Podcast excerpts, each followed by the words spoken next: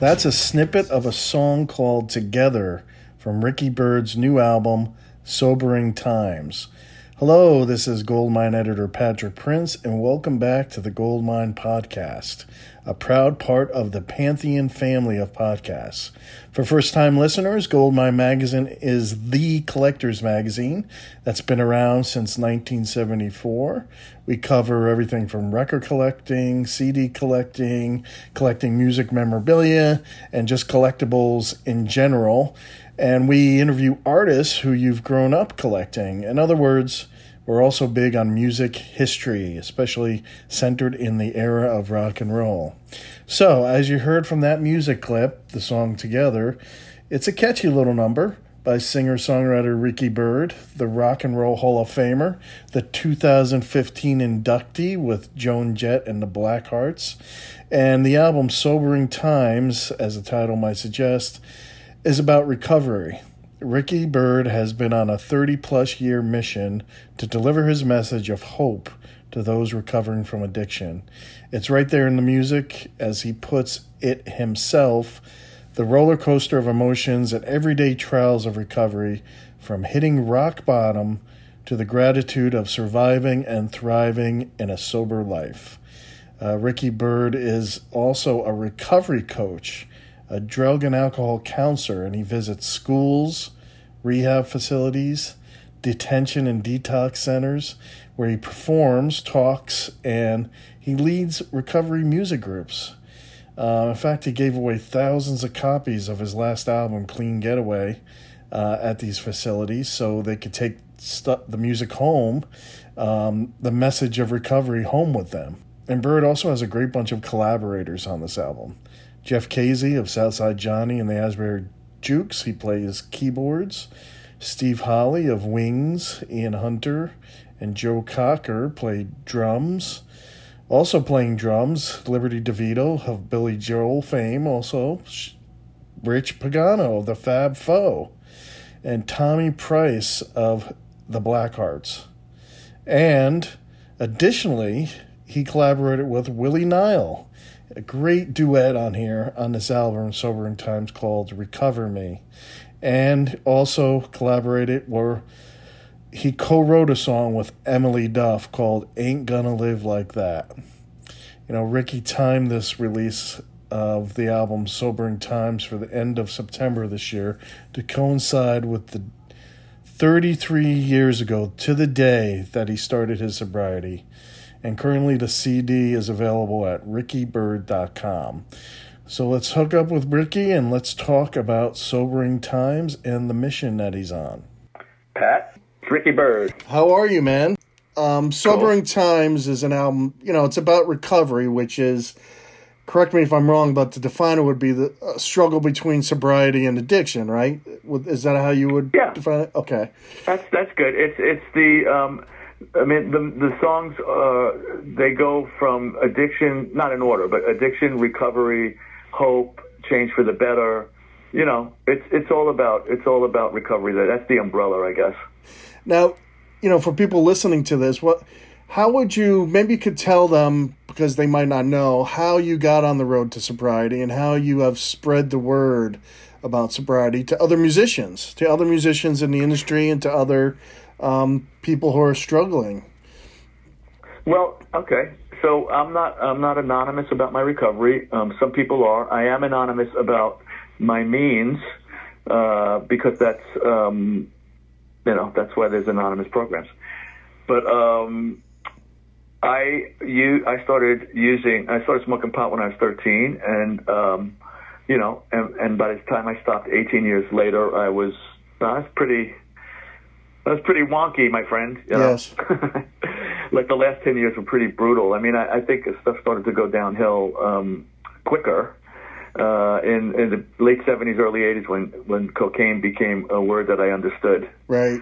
Um, as, you know, as opposed to seeing stuff in movies and on TV.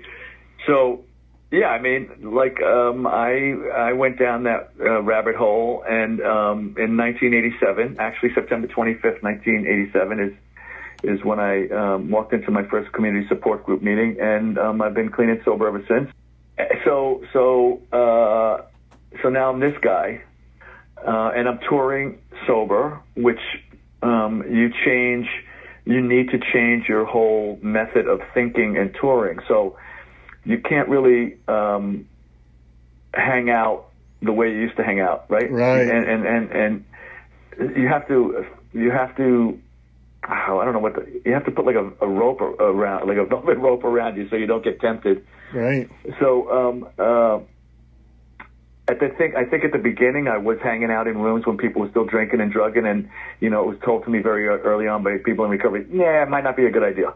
Right. So I would I would start to go back to my room uh, and phone people, call people, and lean on people, uh, other people that were clean and sober.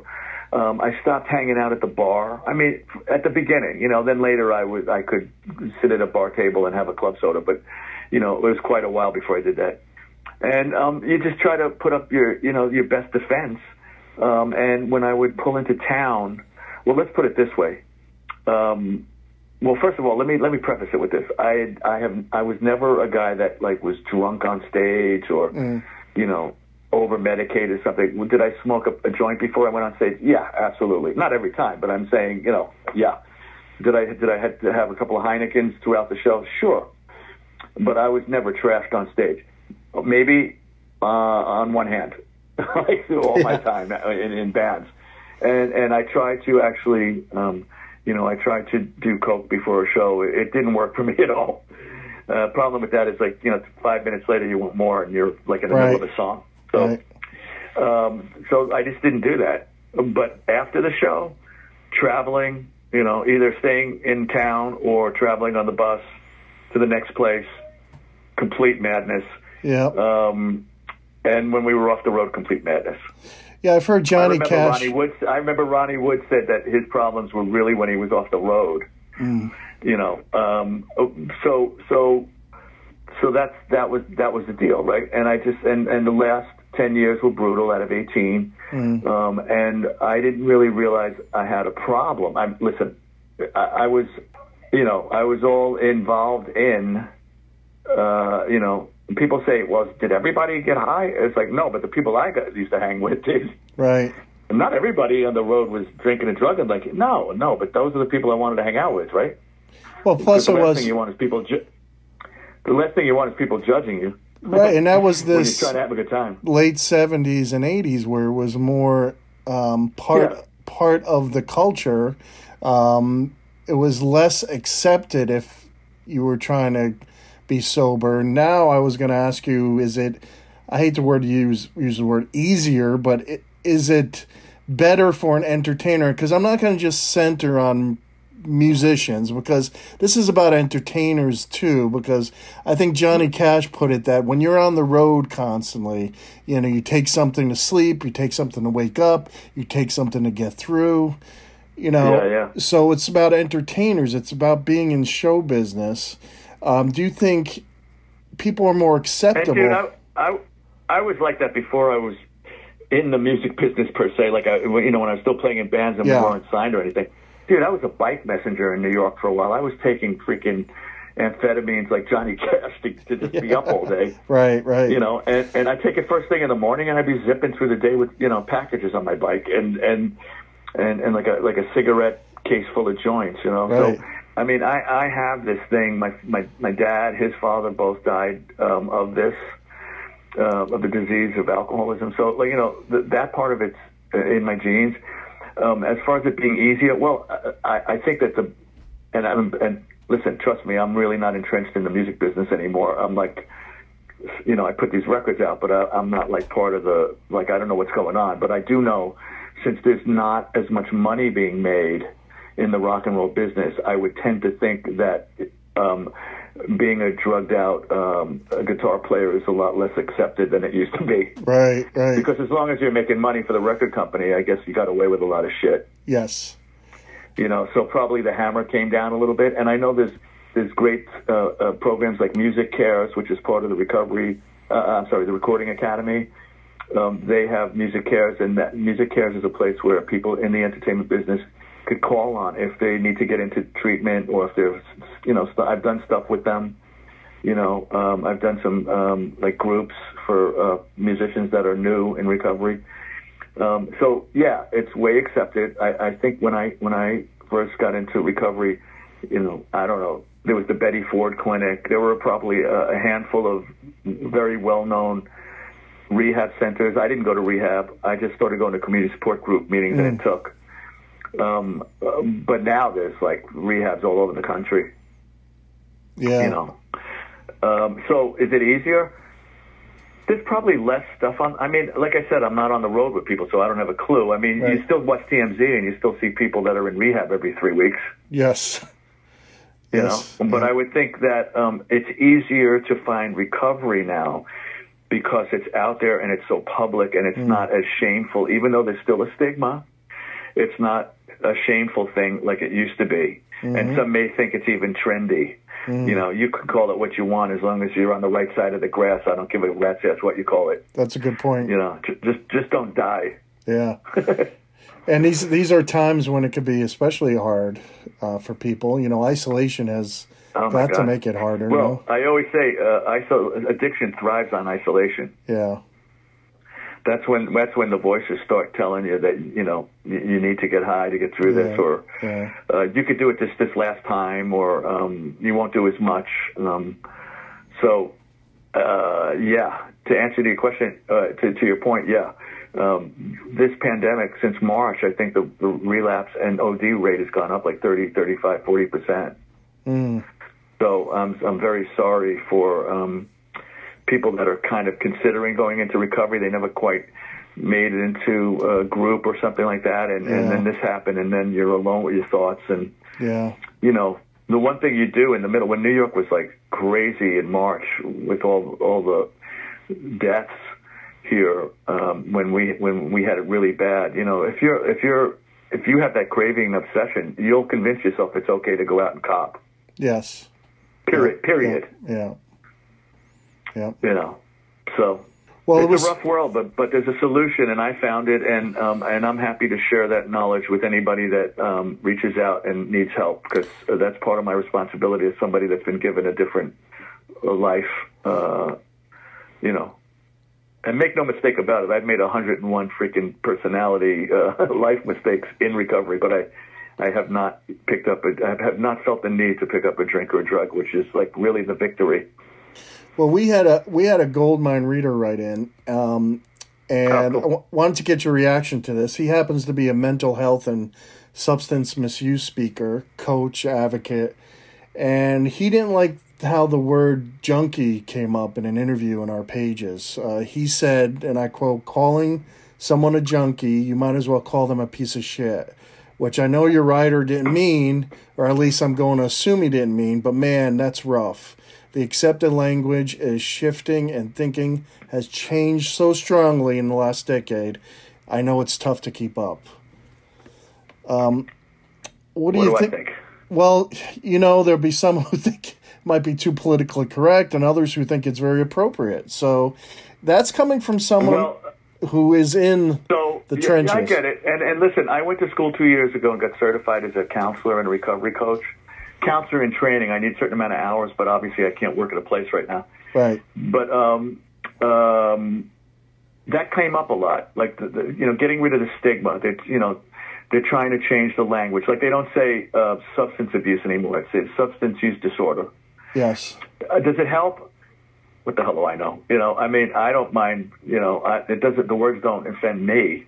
Right. Um, if you if you do the history and find out what a junkie is, um, in in in the uh, you know early 20th century, or when even before that, maybe uh, when somebody was an opium uh, uh, or a morphine user, and they used to sell metal um, for for their get high, it was they were called junkies. How do you like that? Yeah, William Burroughs So, used to use um, it all the time, and he was, you know, Of course, and and you know what? I've actually asked in, in treatment, like I've, I've because it came up a lot of times, um, and I've asked some of the clients in treatment, does that word offend you? And I've not one of them has, has said yeah. Yeah. But I understand the the want to lessen the stigma Yes. of of addiction, and and if That's a good point. is a good thing, fabulous. Yep. I think you have the If great that attitude that you carry is as long as people, as long as it works for people, getting sober, recovery works for people. You, you know, you don't care oh, how. Oh man, right. Um, I when I do my recovery music groups, I the first thing I say is I am not here to push twelve step programs. Right. Whatever keeps you on the right side of the grass is a good thing. Right. And then I I turn it, you know, I, I get humorous. I say, listen, if if you know if you want to go to twelve step, fabulous. You know, um, if you uh, if going to church keeps you clean and sober, excellent. If you join a bowling league and it keeps you sober, clean and sober, terrific.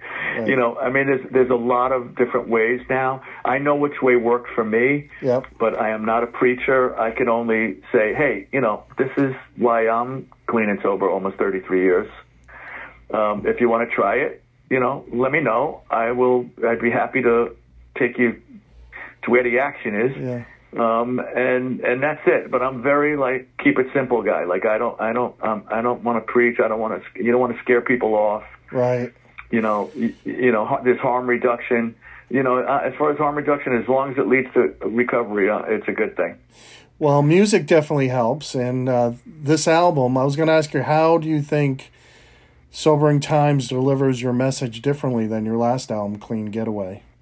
Um, well, I, I, I mean, the basis of it is the same, uh, but what I think, I, I first of all, I think I'm even better at writing these kinds of songs. Mm-hmm. I try every one of these songs out before I even get to the point of recording them.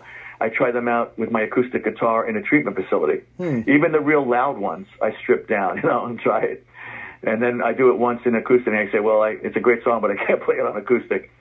um, so, uh, wh- why do I know it's a good song? Because of the reaction I get from the clients in treatment in, in my recovery music groups.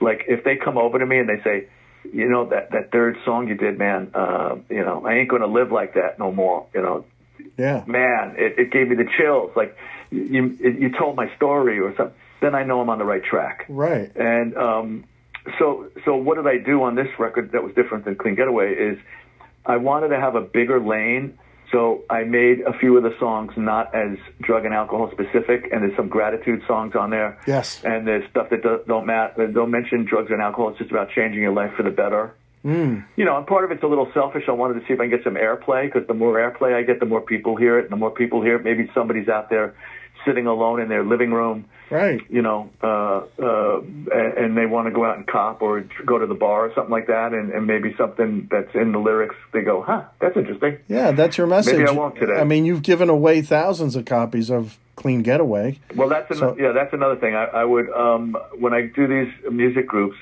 I bring a stack of uh, you know fifty to one hundred of of clean Right. getaway to the treatment facility, Right. and I give them to the clinical director, and then I announce to the to the clients and group. I say when you complete, which is you know is is slang for when you complete your treatment um, there's a copy of this waiting uh, for you. And if they run out, you find me on social media and uh, you p- p- private message me, and I'd be happy to email you, send you one. Yeah, because And uh, I've had I've had over the last four years, you know, probably 50 people have like actually messaged me, and I've sent them copies of it.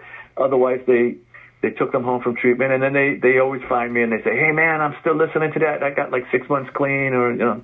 And like you know, what, more could you ask for as an artist or somebody in recovery? yeah, because music is the I think the most positive thing to soothe you when you're isolated or alone. Um, you could feel as you're part of it. You know what I'm saying? Well, it did for me when I was a kid. Yes, Well, who absolutely. do you who do you run to in the in the seventies? Who did you run to when your girlfriend broke up with you?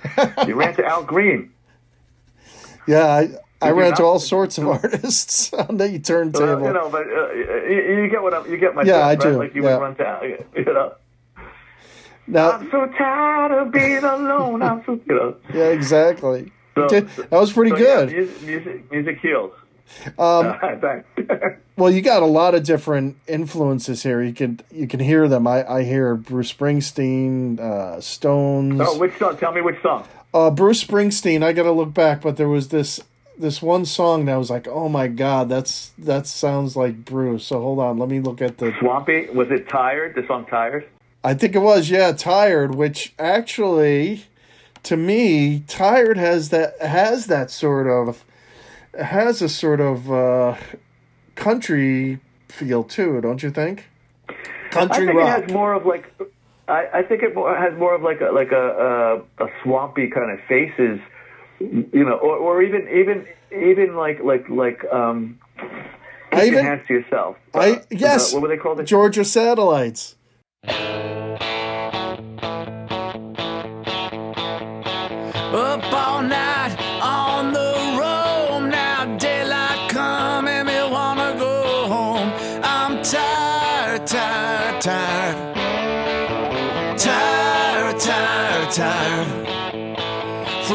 Chasing shadows in the rain. Always looking for something to dull the pain. I'm tired, tired, tired.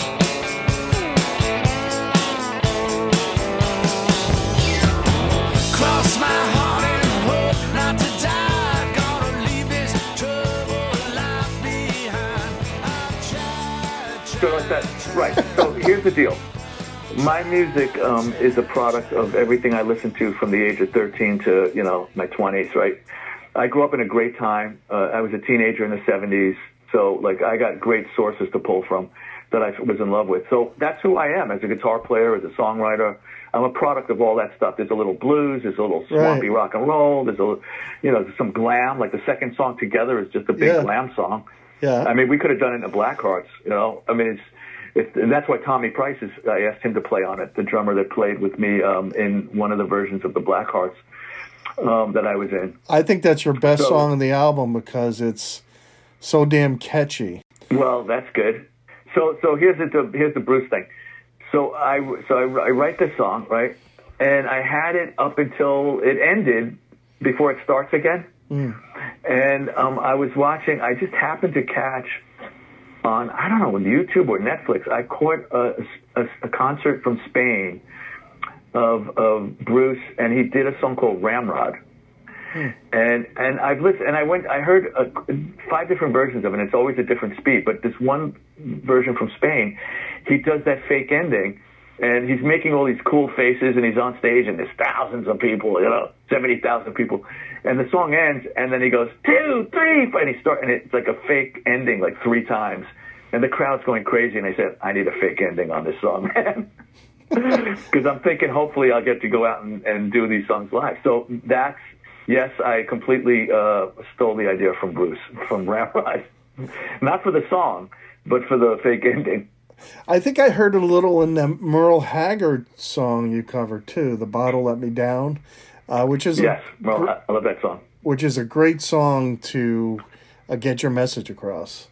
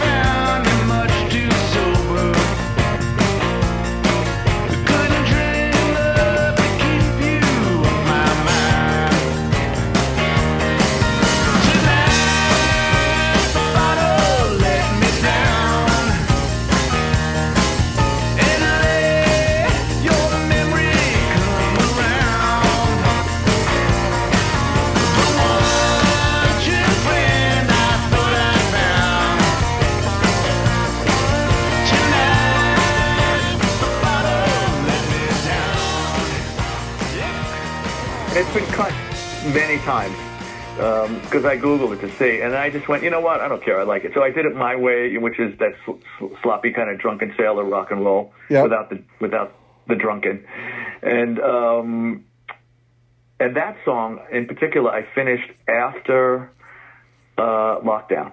So we finished the record. I had like 17 songs. I narrowed it down to 15. So uh, I I narrowed it down to 12.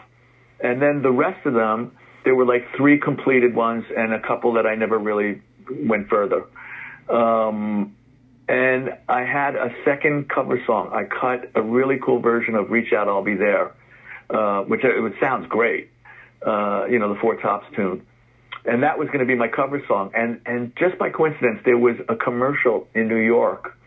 Um, maybe it was countrywide, I don't know, but it was in, in New York uh, for something, a car insurance or school or something. And it was this really, uh, I mean, I don't want to insult anybody. It was kind of a bland version of, of Reach Out, I'll Be There. And I said, you know what? Let me hold off on this one. So now I'm short. I, I wanted to have a cover. And so when pandemic started, when the lockdown started, I was listening to some of the tracks that I had left over. And, and what I had from Bottle Let Me Down was, uh, because I don't have a band, so I have to piecemeal everything so what I had was a uh, rhythm guitar track, me, um, a, a good one though. That's the one that's on there. Um, I had a scratch vocal. So what that means is like I played, a, you know, I play my guitar to a click track, and then I just sing it. And then uh, Tommy Price was there for another song for Together. I said, hey, let me play you something, and he played on that one. And he played on Bottle Let Me Down. Um, so that's what I had: drums, scratch vocal, and one guitar. And I was listening. So the, the most important thing is the is the vocal. And I'm like, you know what? That ain't half bad for just like one take, straight through. You know, just turn to hit record. Um, and I said, let's work on this one. So what happened was Bob Stander, my co-producer, whose studio it is, called Parcheesi Studios in Huntington, Long Island, he put bass on it. Uh, then we sent it to Jeff Kazee, who plays with Southside Johnny and the Asbury Jukes, who I played with for a couple of minutes, for a cup of coffee, as they say in baseball. Um, and um, Jeff played uh, keyboards on it, and also, so I couldn't do backgrounds, right? So I said, I, I, I emailed Jeff and I said, give me some Keith harmonies, you know, sevenths. So that's that's him singing the, the harmonies to my my choruses, and and then I didn't have a guitar break, but I loved what I did in the rhythm, uh, uh, like for the solo, what I played on rhythm, very kind of Brian Jonesy, scrappy Keith. Yeah. So I told Bob, I mean, Bob is a great guitar player. I said, uh, and a great bass player, of course. I said, play, pl- you you do the you play, uh, give me a lead track, but when don't don't riff on the solo. Follow what I'm doing because it's it's cool. I don't want I don't want to do a riffing kind of solo. So that's Bob playing that. He's playing the lead, and then we just mixed it, and there you go. Well, you say you don't. And it- fits great. You said that you don't have a band, but you got all these people to collaborate with. So I don't know if it was um, just came natural. It seems like the way you talk to it, it, it does. But you also got Emily Duff and Willie Nile. Right. I mean, those are good. Those are We yeah we did it well. So so clean getaway. I had Bobby Whitlock play on one song. Uh, Right. He played on it, uh, the song Clean Getaway. Um, I didn't have a lot of special guests. I have a cast of characters. Um, Steve Holley uh, always plays drums, but this but this one and Bob always plays bass. I always have Christine Ohlman to sing backgrounds. I had Marge Raymond on the Clean Getaway record, and on this one, um, same cast of characters. Um, the Clean Getaway record, I also had Andy Burton play some keyboards, and he plays with um, Little Steven in the Disciples of Soul. And, and, you know, we played together in various events and stuff over the years. And this one, I had uh, uh, Andy was out with Steven, so I, I, he wasn't available. So um, Kazee played on, uh, he played all the keyboards. Actually, Andy played on one song, but I wound up not using it. Um, and, and so drums, um, I wanted to use a few of my friends. Um, so I got uh, Liberty DeVito played on uh, Starlit Night, and Rich Pagano, who plays with the Fab Four, played on um, Quitting Time. Uh, when I recorded, when I was going to do together the big glam tune, I said uh, Tommy Price has got to play on this. Uh, so he played on that, and he played on uh, "Bottle Let Me Down," and Steve Holley played on everything else. As far as co-writing, I wanted to try to write as much as possible on my own, just to see if I could do it and see what I can come up with. And, and of course, I'm getting really good at writing these songs, this kind of songs. right. So, but but I but I love you know Willie Nile is a, a friend of mine, and I said, dude, let's do a duet. Let's write some. So we wrote two songs together. One of them um, is fabulous, but it didn't make the record yet. I wanted to change some stuff on it. Um, and and recover me is the other one, and and I said, oh, let's let's sing it together, man.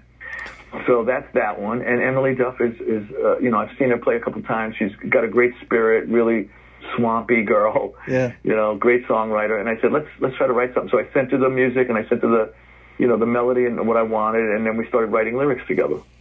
Yeah, Will, Willie And- and Nile. besi- yeah, I'm sorry. Go ahead. No, I was just going to say, and everything else bes- uh, besides the Merle Haggard song I wrote. Yeah, the. Rec- the Recover Me song, besides Together, uh, I think it's, uh, well, first, it's got one of the best rock riffs on the album. It's just, uh, and that's important. it's, it is very important in rock and roll. You know it as well, for as me, I do. Yeah, yeah. Uh, you got to introduce, you got to pull, anybody says to me, somebody says to me, I lost my edge, I'll, I'll freaking jump off a roof. you could, you could play uh, that song. Yeah. So, so I sent Willie. Like. I always come up with the music. I always come up with the music. So I sent Willie Right. the music. Uh, you know, like I, I I played it on my phone, like on the little Mm. mic on your phone, and I emailed it to him. And he comes back to me uh, almost immediately. He says, "It's called Recover Me." Mm. I'm like, ah, very nice.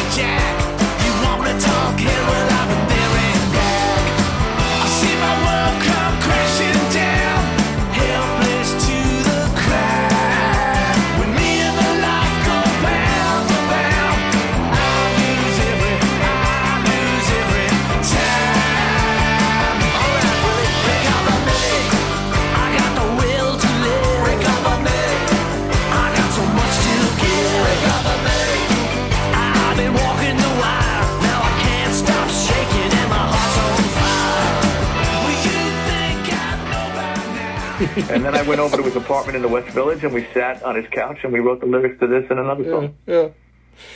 Well, listen, uh, you know, you're a huge Yankees fan as well as I am. Uh, I'm surprised. Did you ever reach out to Bernie Williams to jam with him?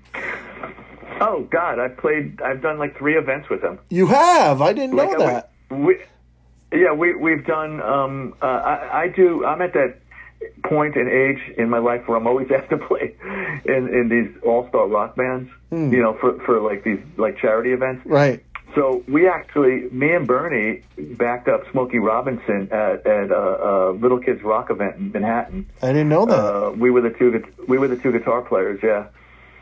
And and funny because Bernie just wants to talk about guitar playing, and then I'm asking about switch hitting. yeah, he doesn't want to talk about baseball anymore. I, I'm I said to sure. Straight out, I said, I said, "Do you ever miss it?" And he goes, "No." well, he always He's played, great right? guy. He- Great guy, great guitar player, a great Yeah. guy. well, he's Yeah, got he to always plays. he's got to get you a gig playing acoustic, the Star Spangled Banner, to open up a open up a game, man. He just did that Oh, recently. God. He just did that. That's a little too frightening for me, man. I mean, I've had some great Yankee experiences. Like I said, I grew up in the Bronx. Our, Right. our kitchen window overlooked the stadium. We were at the top of the hill. Mm. Um, and, you know, I would sit there listening to my transistor radio to Mickey Mantle hit a home run, and, Right. you know, and you'd hear the roar from the stadium, and, and then you you hear the roar from your radio, right? Pretty cool. Um, yeah, so I remember this is my good my good Yankee one of my good Yankee stories. Well, I mean, I got a ton of them. The year that we were inducted, so that was in April, right? And it was Yeah. maybe when when is it on HBO? It starts. Does it start in May or something like that? I think it, it- starts in May. right. Not not this year, then- No, no, 2000, right, 2015. So, Right. so it, it's on HBO, the induction, and there I am playing with McCartney and uh, like in the All Star thing at the end. So I go. She, she, that's the. That's one of the years she invited me to the Old Timers Day. I swear to you, bro. Like I had people coming over to me because it was just on TV. yeah. So I had somebody came over and said, uh, "Mr. Byrd, uh, Rickey Henderson would like to meet you and take a picture." and I was like, and I was like, "Get the fuck out of here!" you know. Eh, So there I am taking a picture with Rickey Henderson. Joe Torre's like, "Congratulations, man! Good job." Good. I'm like, "Wow, this is like my grandfather should see this shit." you know, David Wells is there. I'm taking pictures with David Cone. It's like, yeah, man, we used to listen to you guys all the time.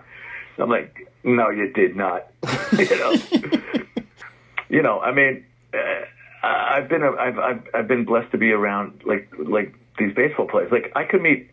I mean, maybe if I meet Keith, I would be a little shy. Right. Uh, but, um, but uh, musicians, eh, you know, uh, to me they're like peers. You know, like we're Right. we're, we're all musicians. Dude, if I meet baseball players, I'm like an idiot. really, I am. I swear. I'm surprised you my haven't. ball. I'm surprised you haven't met Keith yet. Um, that that's. I surpri- did. I met him like I met him a long, long time ago, Right. and then when he had the Winos tour, I met him in the '70s. Yeah. And I met him on the Winos, but briefly. He was walking by, and I and it's, Yeah. hey, I, I'm like I was an idiot. I was like, hey, I'm Ricky. I played with Joan Jett and the. All right, nice, mate. You know.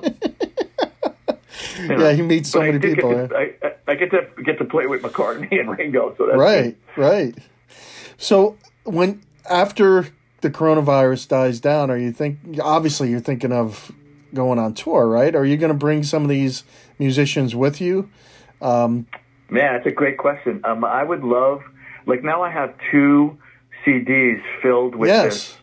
this rock and roll material. Um, I definitely have enough for a good opening slot, you know. Um, yeah. So where do we play? Like, do, we, do so there, there's a lot of questions. Yeah. So now let's just make believe that all this stuff is gone now, right? So we're a year from now, and maybe we're back to normal. Maybe. Um, like, where do you play when you're doing this kind of stuff? Like, yeah, we could do recovery events. Could we play clubs? It would probably, if I want people to be able to come from treatment facilities and in recovery, you know, like, it would have to be like non-alcoholic, maybe, or Mm. Right. Well, there are clubs know. That there's there are of, clubs like- that do that. There, there are clubs that do that. yeah. So those there are all those questions. Like, where would I bring this? I mean, listen, any rock fan would come to this thing and just go, "Wow, this Yeah. is great rock and roll." Right. You know, but I want the people that I'm that I'm writing the songs for to be able to come. Right. Right. You know, so I could do acoustics. The, the thing I miss the most, and I've said this a million times since it started, I do a lot of treatment facilities around the country, and I go to um, schools, high schools, uh, just me and my acoustic, and sometimes I'm a keynote speaker at a recovery event. Um, uh, and there's this place in Jersey that I, I've been going to once a month for the last three years called Turning Point in Paterson. They expect me there, man. It's like I go in, I come in, hey Ricky, hey play this one, play that one.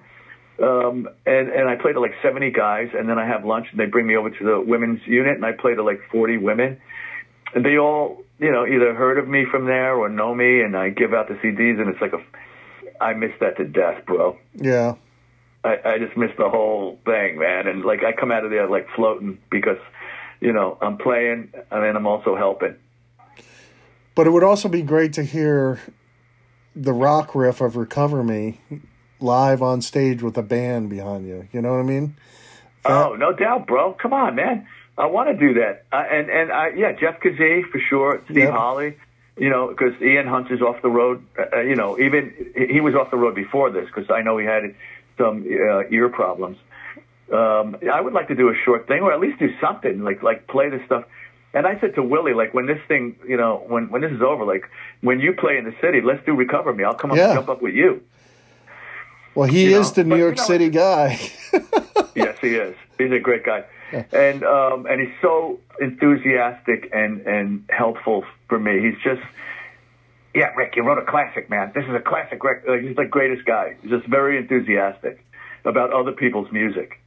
Um, so you know, yeah, I, I could put a band together in a heartbeat, but you know, it's expensive, and you gotta you can't lose money. So uh, the, the easiest thing I could do is to go out and play acoustic, but or variables. You could go out acoustic with a keyboard player. You could get acoustic with a trio. You could, you know, right. There's a lot of. I've done it all, bro. You, know? could you could white stripe it and uh, have a drummer and you. Yeah, I don't know if I could do that. Uh, I would. I would have to have some sort of like. I'd like a bass player or a kid, you know. But I've in my in my career, I've I've tried it all except Yeah. the white stripe thing. yes. That's not easy. You know.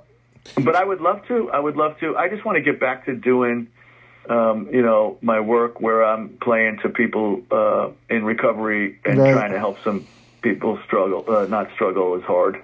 Uh, as we wrap up Yeah. here, uh, if there's a listener right now thinking of recovery, what would you say, you know, to them briefly?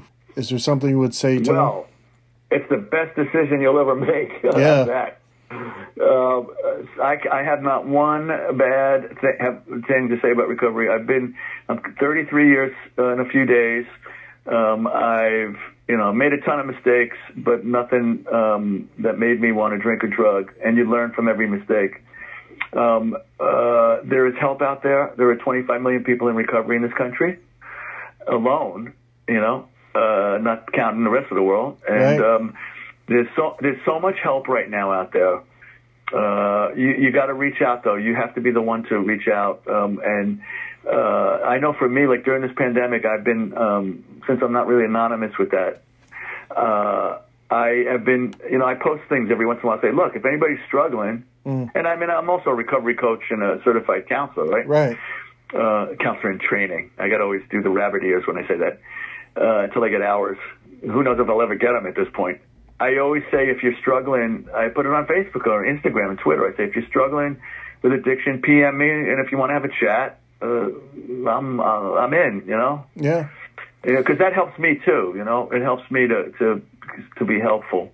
Right. And and meanwhile, like hopefully a lot of people hear something in this in sobering times that they you know may need to hear, and maybe it'll push them along a little bit. That's my job. I'm not preaching. There's no preaching. I, I hope you agree with me. There's no preaching on this record. Yeah, I agree. I do It- agree with that. It's, it's it- about it's just- hope too. It's it's filled with a lot of hope. Um, not just in songs and, like and, "Life is and Good." it's throwing and- the cards on the table. It's like yeah, life is good. Yeah, Right. that's, I hope that doesn't because it's at the end of the record doesn't get lost because it's a pretty cool rock and roll song. Um, I mean, something's got to be at the end. Well, it has a great Uh, message about you talk about finally liking and loving yourself, and that's needed before you can help others, right? Um, Yeah, and the message in there is it ain't it ain't perfect, but it's better than it used to be. Right. So exactly. that's that's basically the message of life is good. So the point is, um, I hope people get something out of it that I have intended for them to get out. Like I just all my job is to put the truth out there. Uh, you know, um, and basically I try to make a solution in every song.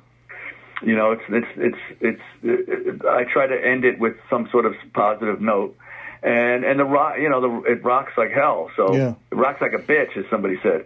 so if someone if someone and- doesn't want to go out to the record store, um, where they could just go to your website, right, and order it.